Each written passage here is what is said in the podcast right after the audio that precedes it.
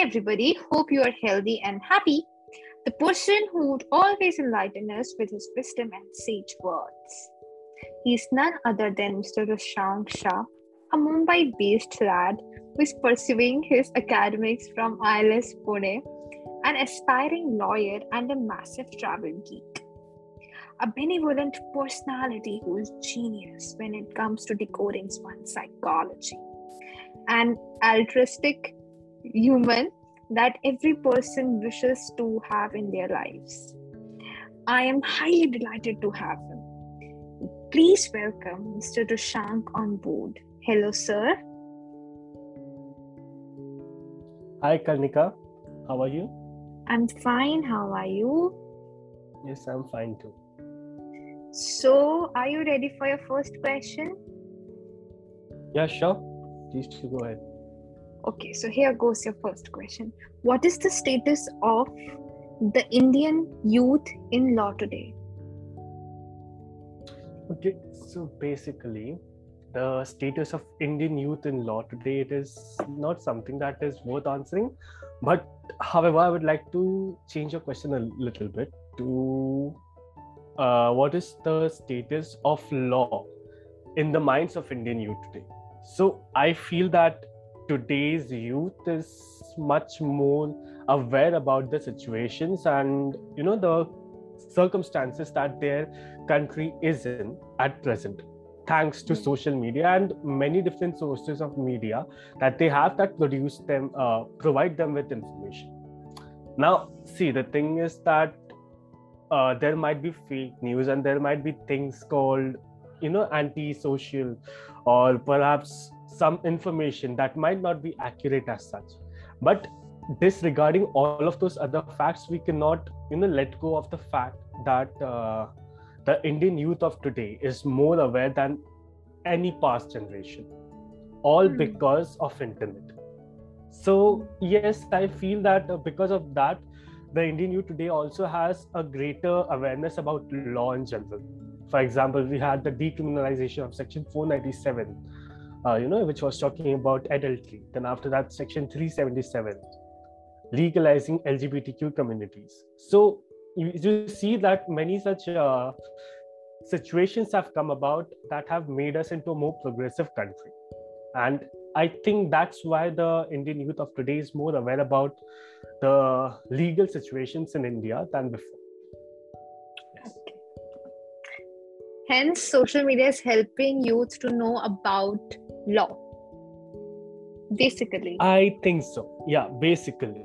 Now see i'm not talking about people's interest. Of course i'm not saying that there is a huge massive sport of interest in the indian youth for law. I'm mm-hmm. just saying that in general knowledge too there are a lot of things that uh, that are being talked about that weren't being talked about before. True. Many such issues are there. Yeah. Okay We'll proceed to the next question. There are a lot of things going inside the country, but still, law is liking to deal with it. Do you agree with the statement? I do agree with this statement, but the thing is that I do not blame law for it in general. Okay. I feel that any discipline, take it to be economics or perhaps sociology or political science, any discipline is bound to change with the contemporary times. Okay. so you see like same goes for law. The more law changes the after all law is something that the society makes at large. So when the society changes the law is bound to change. And mm. there will always be issues that are uh, you know unanswered by law because there will always be some changes. For example up till I think the bit of 1950s or even before uh, after that, um, the mindset towards women was pretty much ancient in the sense that they were considered to be properties of men. Yeah. That in fact that is the reason why Section 497 was struck down. That section talked about women as properties of men. So you see, like uh, that that particular section was actually prevalent in the olden times and actually it was relevant but as times changed like you know there was this big wave of feminism yeah. in the past 5 years Yes. so because of that we can see that that perception has to be changed and because of that i think that it was the right step to actually decriminalize adultery because you see i i cannot uh, comment upon whether or not it is moral or immoral but i do feel that controlling a person's sexual relations is none of the society's business or anyone's business as such.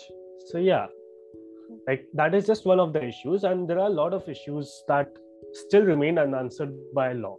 For example we talk about decriminalizing of section 377 which talked about uh, legalizing lgbtq communities right now Yes. the thing is that at present the legal status of the lgbtq community is that they are legal all right but Mm. still our law does not actually support same-sex marriage they support for Yes. live-ins but they do not support same-sex marriage because it is not specified in law yet so Yeah. even that is an unanswered issue Mm. so the thing is that there will always be some unanswered issues which will be answered with time but the thing is by that by the time that these issues are answered some other issue will pop out that will be unanswered so you see like uh, there will always be a change in society and as the society changes there will be there will be a need for a change in law Mm.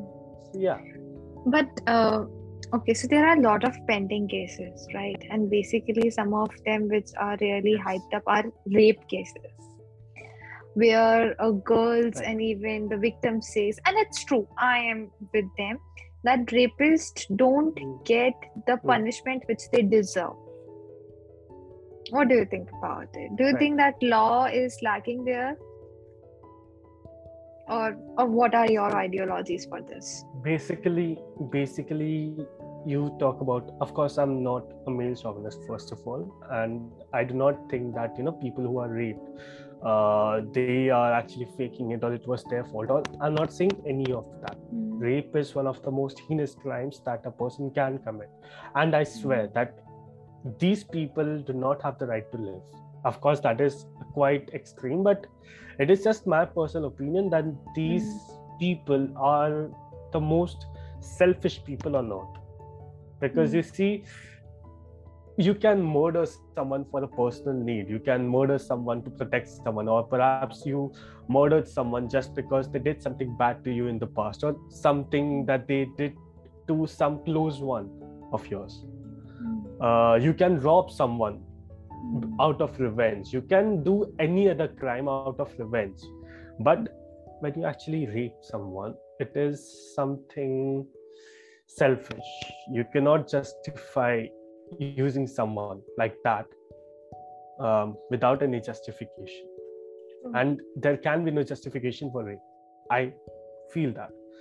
So i cannot comment upon whether or not law is actually appropriate or not because you see at last without law there will be anarchy.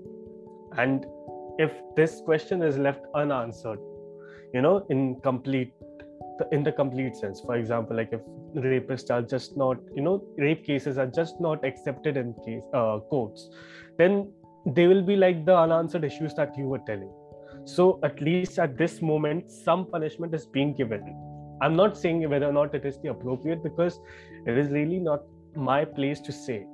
So but what i can really feel about it is that um, rape should be deterred and it should not be you know actually be retributed as such. Like you can punish uh, a rapist but the main target should be actually to prevent it from happening in the first place. So i feel that the law can the law can work upon that in future and i think it is already working through sex education programs and so on Okay, so here I just want to say something. On social media, I have studied one uh, post in which there was a guy, or I must say, there was an uncle who was saying that I have done a rape and I will do again if I get the chance, and law will not gonna do anything because it is not doing anything. So, if you are thinking that law will help you to not to get raped, then it's your misconception. see basically, I feel that I'm not talking about monsters as such, the monster that we just mentioned. Yeah. But basically, when a person rapes, yeah. um, most of the times it is because of some sexual frustration that he's facing in his personal life. See, that is no justification for rape. I'm not justifying rape in any way. Please, Hmm. please note this.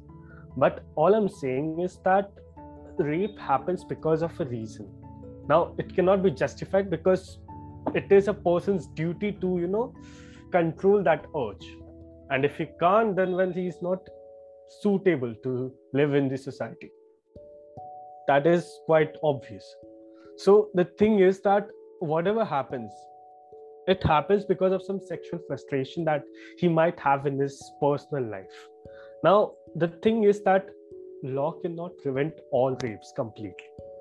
But I think that with the onset of sexual awareness, with the uh, you know spread of awareness about the sexual tendencies of a human being, I think that these rapes can be prevented because then the people will might you know they might try to find pleasure in a different way other than rape or you know just uh, using a woman in general. Because you see it is not about rape you see. Um, even personally when it comes to sex it is something that you know that is seen by as a way of enjoyment for men but not for women. So why is it so? Because if there are two people involved in it then why should only one enjoy and, and, and the other should not? So this is some basic you know sexual awareness that people need that such kind of contacts are meant to be enjoyed by both of the people equally in ways that are consensual. And i think that that can be brought about through sexual awareness which the law is working upon i think so yeah it of course it cannot prevent uh, all rape monsters to be uh, sanctified in a way but yes it can work a long way i feel so Okay. I hope in future rape uh, things get decreased, rape cases get decreased, and even there, I hope may in future we get the time where when girls go out, they say, "What? What is rape? We don't know this word." I'm just waiting for that time, and I hope may law help us in that. that is yes of course I just want the time where girl can go at 3 a.m. and she thinks that okay, the guy who is standing there, he's my brother. And he's not gonna rape me, he's gonna protect me if anything wrong happens. But things are not like this today. Things are very different today, and I Yes, don't want I don't So, want that thing things is- to so- happen. Yeah, you please the thing proceed. is that then if that person you just said that you know that person that is cha- uh, standing over there he should be your brother and he should not rape you. Now just tell me one thing then that what has law got to do with that? Because after all that person is a part of society. It is the society that has you know brought him to that level that he thinks that he can do anything with the girl and the girl has to comply just because he has the upper hand of being a boy that I is the society's I'm mindset not saying that. Uh, I'm, I'm not saying it's uh, okay. Only law can help us. Definitely, definitely, education needs to be inculcated a more in our country. We need to make people. We make to. We need to make people more literate about the things. But what law can do is to make it a huge, or I must say, a harsh, harsh punishment for the rapist, so that if a person thinks to rape he he once get that idea oh god if i do that i'll be hanged or or anything else bad happen to me so i, I need not to do that i need to control that it. is that is again the power of actually i wouldn't see if whether or not is it, it, it is an advantage or a disadvantage. That is what actually democracy gives us. Because had this been a dictatorship where you know the person actually ruling us if we would have been uh, not so liberal and if the dictator ha- would have been radical then per- he would have set stricter rape laws but the thing is that we live in a democracy and we have to remember that. So it is bound for the democracy to always be liberal towards it, its people in a way But I don't yes. guess that democracy allow us to be a liberal with the person who don't respect the girls and at the same time with the person who is using the girl just to satisfy his own needs. What the How do you- hell? then how do you determine then how do you determine whether or not a boy is a boy or a man is a rapist or not Look, what I mean so to say, that's you, what i'm saying you don't have a right to do that thing because exactly I'm not going against the law. I'm not saying to anything, but I guess there should be something, something in which, like, let's take example of Nirbhaya case. It went for four Hmm. years or more than that. More than that, Seven four years. years, Seven seven, years. years, Seven yeah, years. seven years. Do you think it needed seven years? Do you ju- just think for a while? Ju- Just think for a while. Don't think as a lawyer. Just think as a person, as a brother of. Just think that. Rashank, thing sir, that your each and I everything feel, is I feel that whatever whatever happened was wrong and i do agree that uh, it should not have taken that long to decide that case but the thing is that um, have you, Do you seen that know- movie the big bull have you What? seen no have you seen the things when girls come on the platform with their acid attacks and everything law Yes, gives I them do. justice one day but society tortures them every day every day they need to suffer and they need to clarify So- themselves i guess so that one what day so that's what that law about, can right? give them that even that one day law that can give law them law. can give them the freedom what to we say tend to forget often. Okay okay. Over here i would like to point out that what we tend to forget is that law is a part of society and society is the one that makes laws. All right? Yeah. So the justices that come to um you know to power the chief justice of india the judges in the supreme court the benches. So all of those things are a part of society. They represent what the society is on a much greater level. So the thing is that now we have come to realize that women are not properties of men. Women stand at same or perhaps even at a higher level than men. Because i do agree that women go through a lot. And i'm not being a blind feminist over here i do have proper reasons but that will be a lot of uh, you know topic to go Time through and that's why yes definitely so I guess this topic is saying is that- endless. and we should move to the next question. And please proceed Okay, what you were ahead, saying please. with. Please, please, yes what you were saying. yes i was just gonna say that um, women are not properties of men and rape has no justification but the thing is that it is law can only be a little deterrent in the crime of rape it has to come from the side of the society that they upbring their boys in a certain kind of way that makes them respect women naturally, not because of the fear of law, but because they just do. It should be the natural instinct of boys to do that.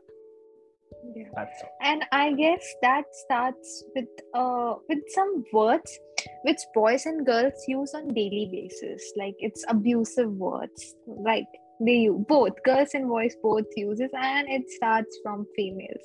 I guess first of all, to my listeners, no matter you are a girl or a boy, you should stop saying those words. Because girls, you are abusing yourself, and boys, you are abusing your sisters or the girls in the society. The reason is when whatever you say, you do the thing, and when you are saying these things, you're definitely gonna perform it. So I guess you need to stop it. What do you think?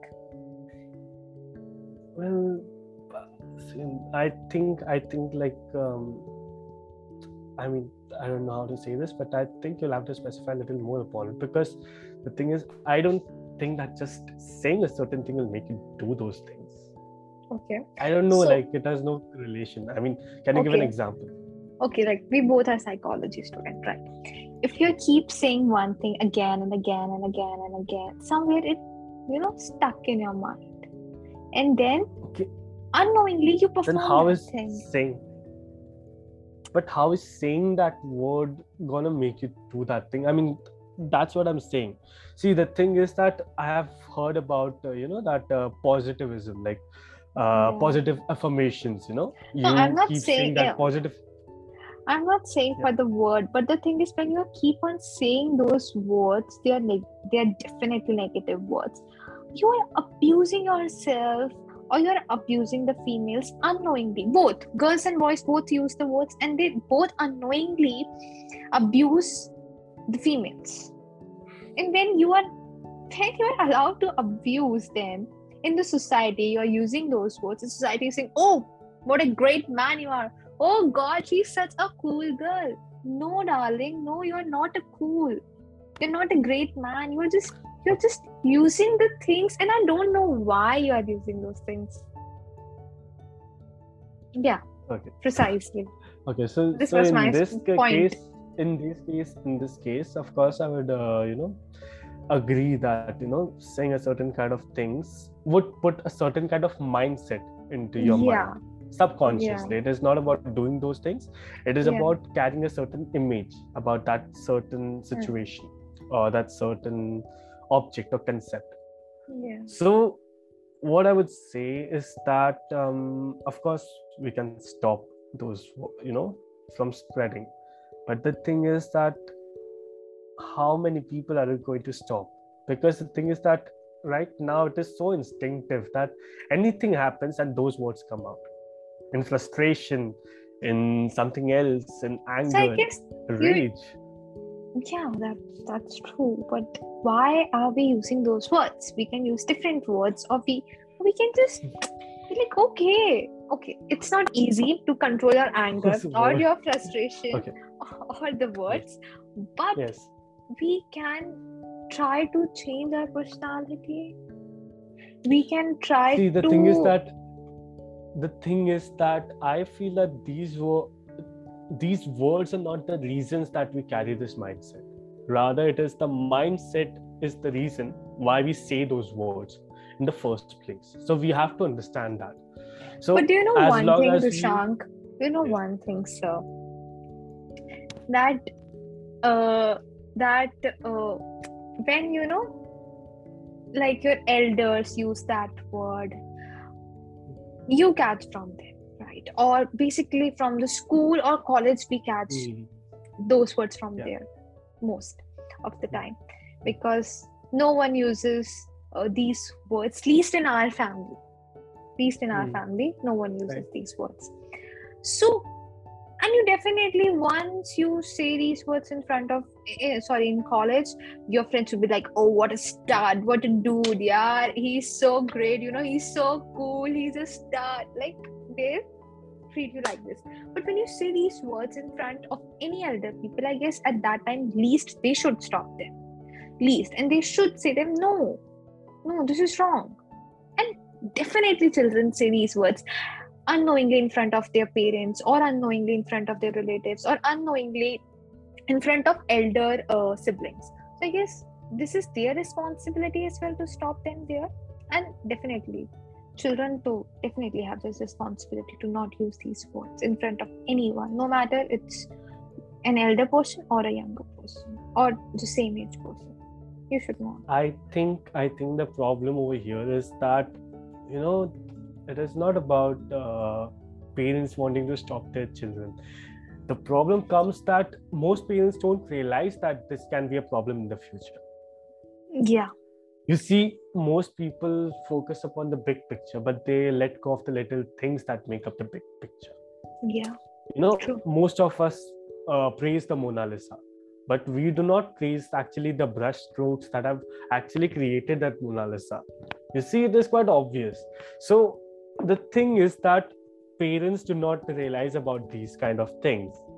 So when parents themselves realize that their actions are going to shape their children's future in a certain kind of way, perhaps then their actions might get changed. But as hmm. long as that does not happen, it is very hard to change the society all of the all of this goes into ideals and this it is a prescriptive kind of a society but it cannot apply it cannot be applied in real life and Sure. yeah that's the truth Definitely. Definitely. And I guess we should But proceed to the next hope- question. please carry on. No, please. yeah, i was just saying i was just gonna say that yeah i do hope that you know karnika your show actually makes people aware about these kind of issues Oh my god. Thank you so much. May I help society to change a little bit in a good way, not in a bad way. Yep. And let's proceed to the next question because this topic is endless, and for this topic, we'll definitely gone gonna make another podcast whenever Rushank will have time. no sure sure i'm all free Oh my at least god. for this kind of work Oh, thank you so much. Okay, we'll proceed to the next question. Do you think that somewhere politics is coming in the law? I cannot exactly disagree or agree with this statement. The thing is that I feel that uh, politics has the power right now, perhaps, to manipulate law. Because Okay. uh, in recent, in fact, even right now, there is a certain case going on which might or might not be politically manipulated. And you see, the case where it is going on, I'm from that city itself, I'm from Mumbai. So so you see like uh, i feel that law itself is not getting politicized. However uh, the legal processes that are happening you know i think they are getting politicized a little bit. Legal processes in the sense that not the judges or uh, the legal fraternity in itself but you see the legal processes include a lot many people other than the judges and the lawyers for example the clerks the other legal systems the law enforcement agencies and i think all of these are getting manipulated in some way by the rich and the powerful True. so yeah i do feel about that Okay. So, do you think that still law is away from politics? Not the law process, but the i law. think that law and politics uh, i think that law politics has a way of creeping into everything so yes I, I do not have any evidence to prove that so that's why i cannot comment upon it but i think that somewhere perhaps there is there might be some algae of politics that might be creeping into law there might be i cannot prove it prove it and that's why i cannot comment upon it Okay. Yeah. Definitely. We'll proceed to the next question. How can a person deal with conflicting situation according to you, as you are one of the very nice psychology decoder I know till now? Okay, so um, about conflicting situations. This is perhaps something that I do not need to answer because you see, every person has a certain kind of way of dealing with conflicts. Now, I I imagine a person uh, a world of choices, and I do not see many choices. You see, you know, many people say that yes, uh, when you have to choose a career, there is a lot to do from. There is uh, there are a lot of options. There are a lot of choices. I believe that there are only two options. One option is the one that you want to do yourself.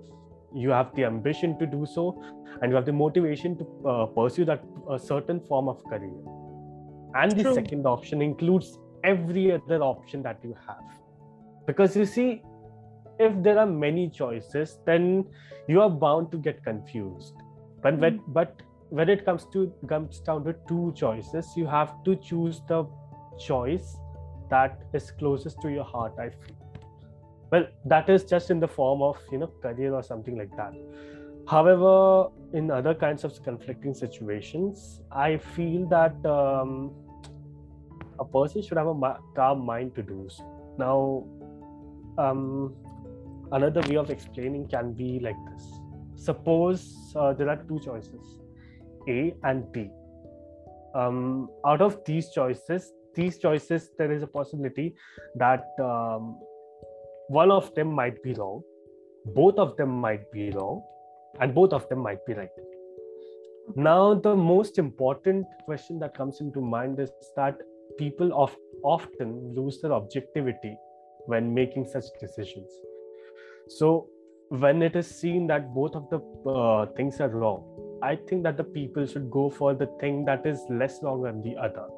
Of course that is quite obvious. When it comes about choosing the right option when both are right then ethically a person should choose the uh, option that is more right than the other. Like i cannot exemplify, exemplify it uh, exactly but yes you can you, it is the ethical thing, thing to do.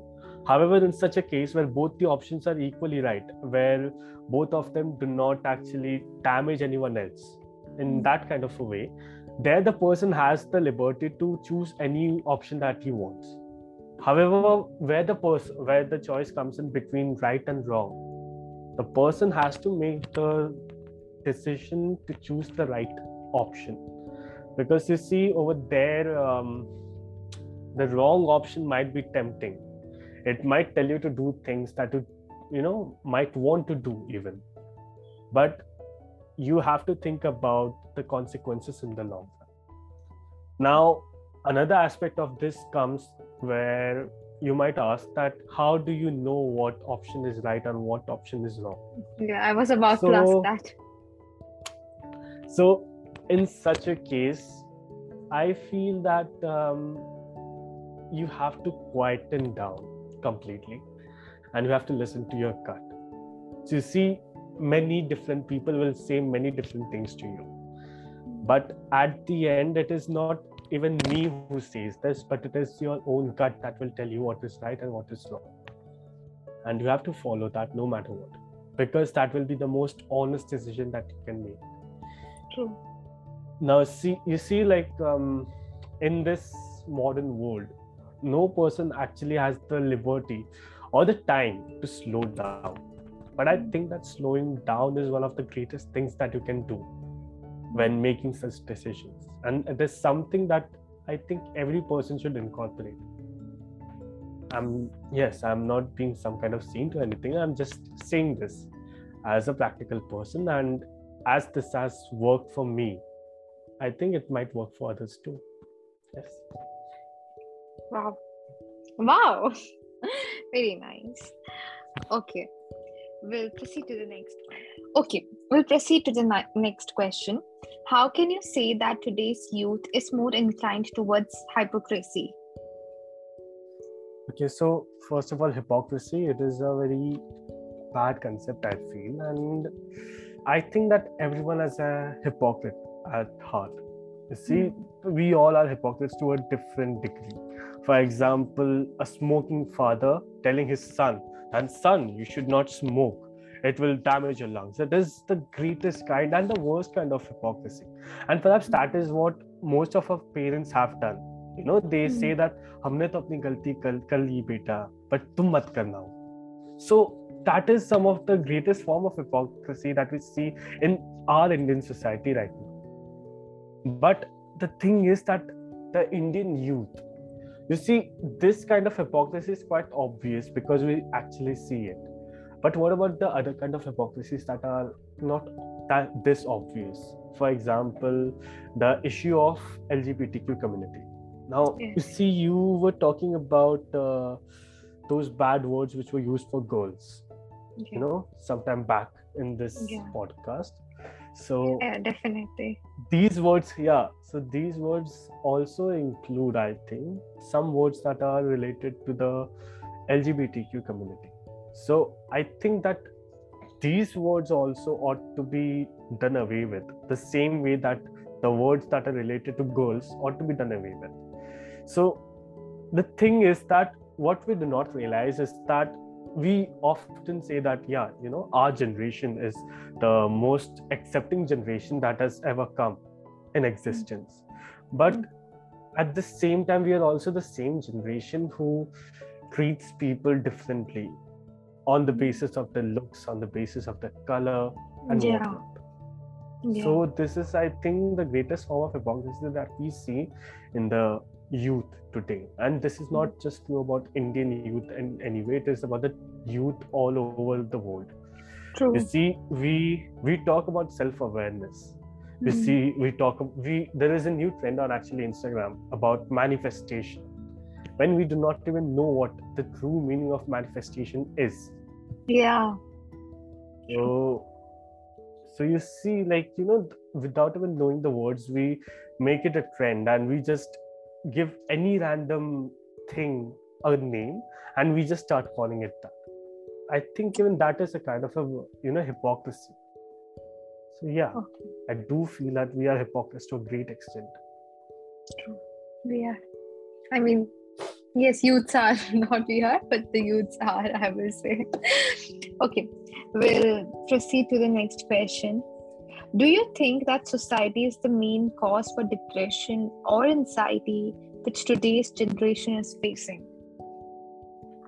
society i don't think that society is the immediate cause for anything but indirectly it is the cause for everything bad that happens also the good part but yes even mostly the bad bad parts that do happen in society is because of society is it is because of uh, you see when we talk about society i imagine a living organism.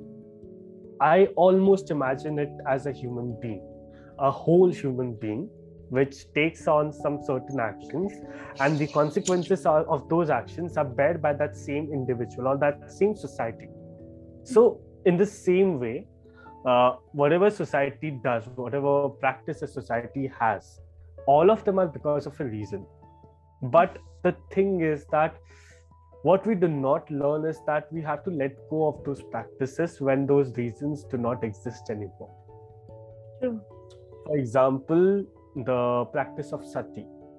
So you see um, sati happened uh, to ensure that the wives of the um, overthrown ruler they remained safe like their modesty remained safe from there the were many more practices like the Johar. individuals that actually overthrew the rulers I'm saying there was yes uh, is actually Johar. Johar is actually is actually a practice of sati itself.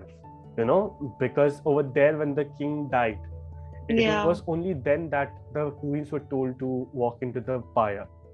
Yeah. So you see, so you see, like these practices were actually quite relevant back then because you see, uh, queens have a certain dignity, and I'm not saying that queens are you know more important than the general ladies but it is just that the post that they held it was more prestigious.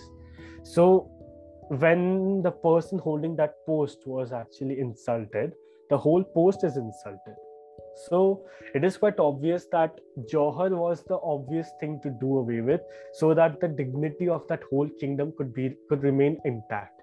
Even though even though the kingdom was overthrown the dignity was still intact. It was a great part of society. But the thing is that the practice of sati that was actually you know deciphered from this particular practice of johar so i don't think that it needed to go on for so long. But the thing is that it happens in many societies. It even it happens in some you know like uh, in some developed nations too there are some practices which were needed back then but they are not needed right now. And they still tend to go on. So on the same level we are kind of a developing country and we are quite behind on such kind of practices. And uh, and as much as it might hurt the listeners and yes but i'm just being honest about this that we do need to go a long way in developing our culture in a better way True. And when we- and I belong from this. Yes. And when we Please- develop our please, culture, then only we can develop ourselves in better way. Exactly. Right, sir? Exactly. Yes, I do agree with this. So that's what I actually was saying that you know uh, developing this culture is it is important to form a modern society, a utopian society. I would say. Yeah. So, to answer your question, whether or not society is the source of stress among the Indian youth, I believe that the society is, of course, it is the indirect cause of everything bad that happens. But the thing is that the stress that the indian youth take today i think it is because of the stress that they put upon themselves for example you know like but uh, i i want to say here one thing yeah. even to parents as well when we get a result of anything anything the most popular mm. name is sharma ji look at Sharmaji's sons. Or look at Sharmaji's daughter. They scored so well. They scored so high. Why aren't you? What uh, was your cause that you couldn't beat sharma ji's son Arey lovelies, you are so, already Sharmaji's son. It's okay. If you are not beating Sharmaji's son, then you must be beating Gupta ji's son, or you must be beating Srivastav ji's daughter. It's okay to be yourself. So rest I you see, you see, you see that you know, like of course, you know, of course, the society, like back then, of course, like what our parents do not realize is that their parents were the baby boomer generation. I call it, of course, it is of also officially named as the baby boomer generation because it be, uh, began in the year of 1950s. So 1950s was the end of the world wars it was the beginning of prosperity in a way. Like, you know, uh, there were computers, the countries were settling in economically and also socially so, yes, of course, there were some old practices to be done away with, but on a larger level, it was pretty much a state of utopia for that short period between 1950 to around 1970, I would say. And then again, there was a short spate of wars from 1971 to 9, 2000s, I would say. Like there were wars, like for example, in 1971, there was the war of, for Bangladesh. Then after that, uh, so, you know, so on so but the thing is that in those 20 years I think that people got relaxed and um, because of lack of uh, I don't know sexual awareness, perhaps our population grew to such a big size. And what our parents don't realize is that they had less competition to face. And that's why perhaps it was a little bit easier for them to beat each other than us. So the thing is that at last i would say that it all depends upon the stress that you take upon yourself it is your parents job and in a way they are also right at you know uh, being concerned for your future but the thing is that if you have that confidence in yourself that regardless of your marks you will do something good in your life then all is well i would say. And all you have to do is just keep your one ear open and the other ear closed so that whatever your parents say it just goes through your head. But it doesn't affect you much. That's all. True. yeah definitely. Definitely. We'll proceed to the next question what is the role of mental health in students life according to you okay so we talk about health in general so what does our health actually include? Would you like to answer this? Okay. What, according to you, is health? What is, according to me, health? I guess physical and mental fitness. When person is away from agony, it is good health, according to me. You mean to say a, um, a constant state of happiness? Is fitness, mental fitness? I will say yes, definitely const- a constant state of happiness as well as the state where you can accept the things with total intensity of acceptance. Just to make yourself comfortable in that particular area being comfortable and being happy are two different things first of all. In yeah, terms definitely. of psychology of course of course you will have you must have learned this. Being comfortable no what i meant uh, and wait a minute. Because yes. you every time you can't be happy with the things. That's the reason i elaborated my statement. So sometimes you need to accept the things to make it believe that okay this thing has happened to me. I was the so, part of this thing or i am the part of this thing we need to when we accept the things there we experience positive experience otherwise we always experience negative experience Okay, so Yes. my answer, like your answer, is um, part of the answer. For me, mental health is a state of mind where you feel stress, but you feel only the healthy kind of stress. You see, it is You rightly said that a certain certain level of stress uh, gives you productivity, but when you, You stress. overshoot that limit, yes, when You when are basically saying that- about you stress and distress. No, no, no, no, no, no, not that way. I have stress, but my stress is very limited. Like I only take upon such level of stress that I can handle, and that actually makes me productive. Okay. I make sure of that. I, of course, of course, there are periods when that limit gets overshot, but I try to maintain that limit, and that limit is different from for everyone. For example, some people can face that heavy kind of stress for a longer period of time, while some people can uh, might face a lighter uh, period of stress for a much longer period of time. So it is quite different for everyone. But what I was saying is that you have to find that limit of stress, and you know you have to find that balance between even sadness and happiness. You see, being mentally healthy does not mean that you have to be happy all the time. And neither does it mean that being mentally healthy does not make you feel sadness. It Yeah. only means that you are accepting of every emotion that comes into your mind and that you can bear through it without taking any adverse situation into your own hands.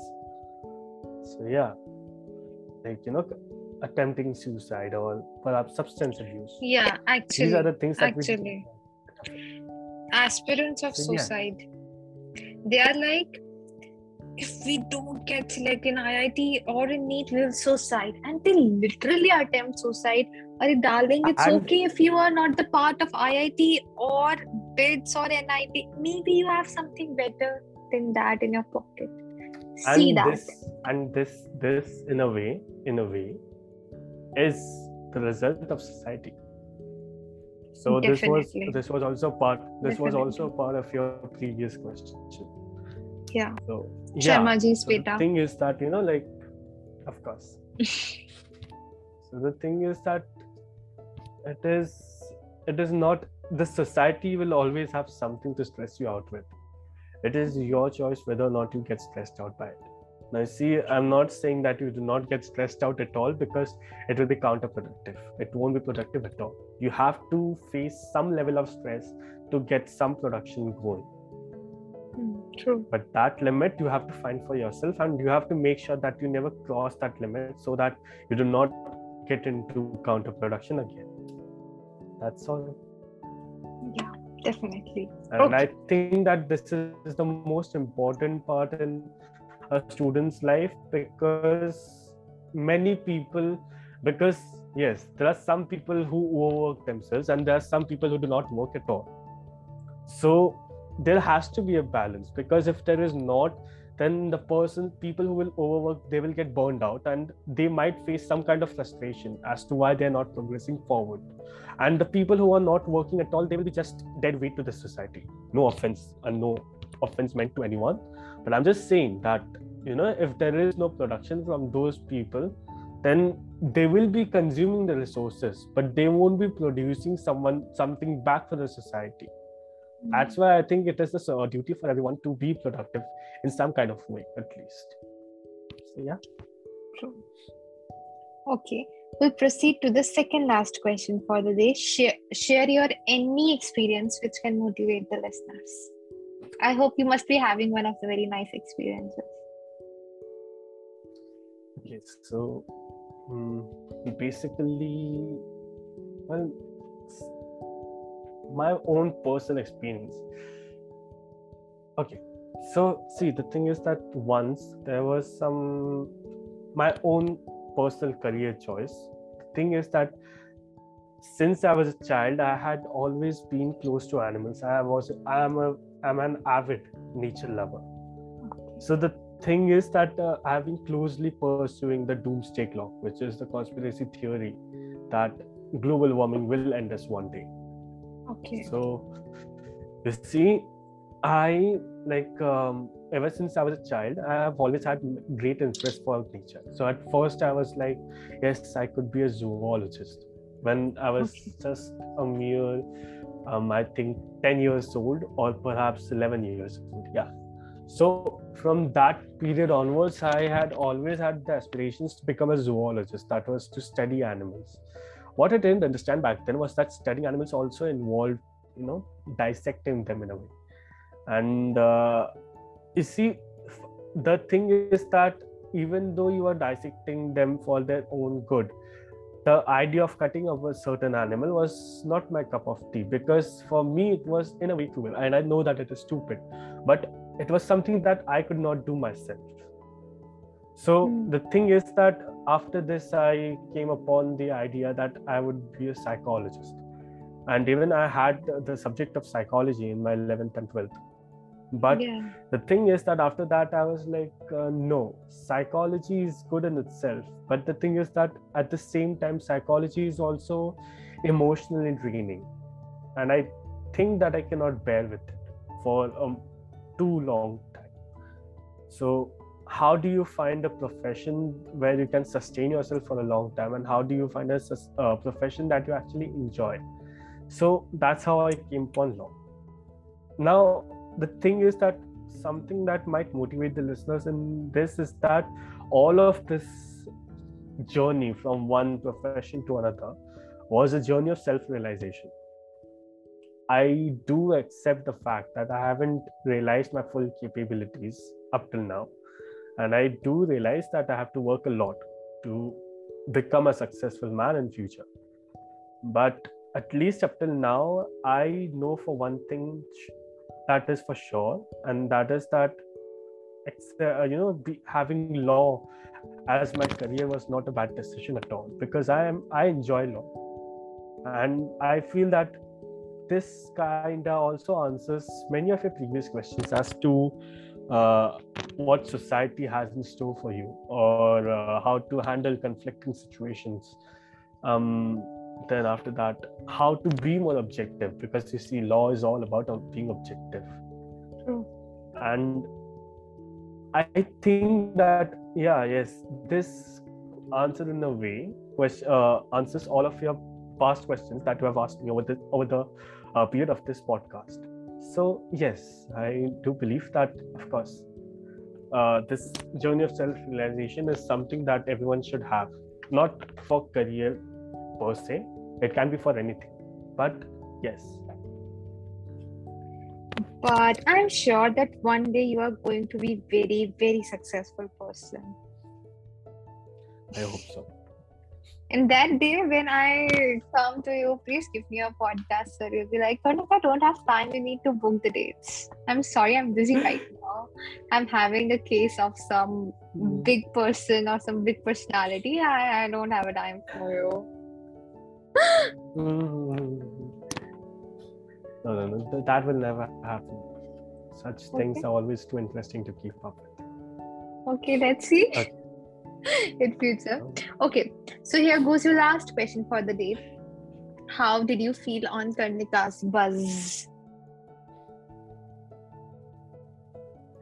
Okay, so Karnika's buzz was quite an interesting journey in itself so I got to know about this podcast, which is one of perhaps like the thing is that uh, I did listen to some of your podcasts, like I mean, some of it, not a whole podcast, of course. I I'm sorry I couldn't find enough time for it, but no, yes, I did feel that it was very informative. It was very informative, and my present experience of being a guest on one of these podcasts was also quite of an honor for me.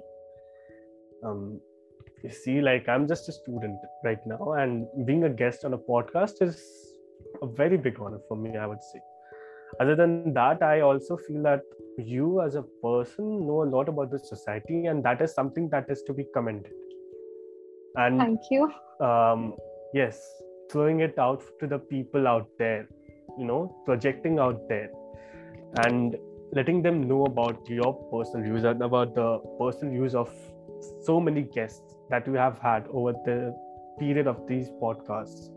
So I feel that that is commendable because um, different perspectives give you the different perspectives of society, perhaps. And True.